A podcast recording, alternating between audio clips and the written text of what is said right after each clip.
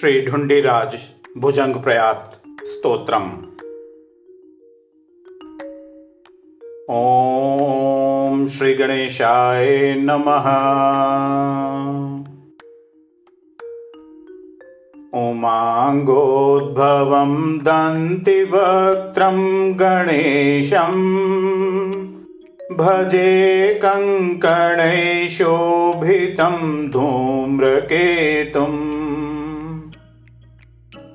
गले हारमुक्तावलिशोभितं तम् नमो ज्ञानरूपं गणेशं नमस्ते। गणेशैकदन्तं शुभं सर्वकार्ये स्मरन्मन्मुखं ज्ञानदं सर्वसिद्धिम्। मनश्चिन्तितं कार्यसिद्धिर्भवेत्तम्। नमो बुद्धिकान्तं गणेशं नमस्ते कुठारं धरन्तं कृतं विघ्नराजम्। चतुर्भिर्मखैरेकदन्तैकवर्णम्। इदं देवरूपं गणं सिद्धिनाथम् नमो भालचन्द्रं गणेशं नमस्ते। शिरसिन्दुरं कुङ्कुमं देहवर्णम्।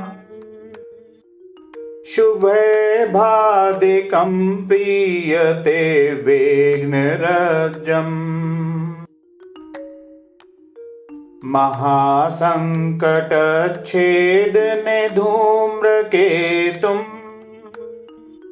नमो गौरिपुत्रं गणेशं नमस्ते। तथा पातकं छेदितुं विष्णुनाम तथा ध्यायतां शङ्करं पापनाशम्।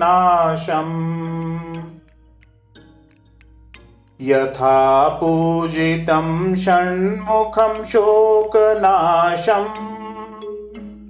नमो विघ्ननाशं गणेशं नमस्ते सदा सर्वदा ध्यायतामेकदन्तम् सदा पूजितं सिन्दुरारक्तपुष्पै सदा चर्चितं चन्दनैकुङ्कुमाक्तम्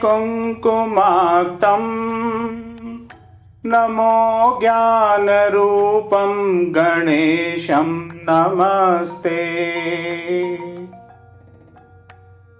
नमो गौरिदेहमलोत्पन्नतोभ्यम् नमो ज्ञानरूपं नमः सिद्धिपन्तम् नमो ध्यायतामर्चतां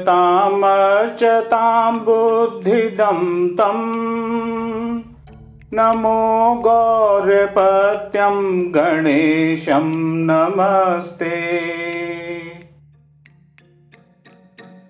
भुजङ्गप्रयातं पठेद्यस्तु भक्त्या। प्रभाते नरस्तन्मयकाग्रचित्त क्षयं यान्ति वेग्नादिशशोभयन्तम्। नमो ज्ञानरूपं गणेशं नमस्ते। इति श्रीढुण्डिराजभुजङ्गप्रयातिस्तोत्रं सम्पूर्णम्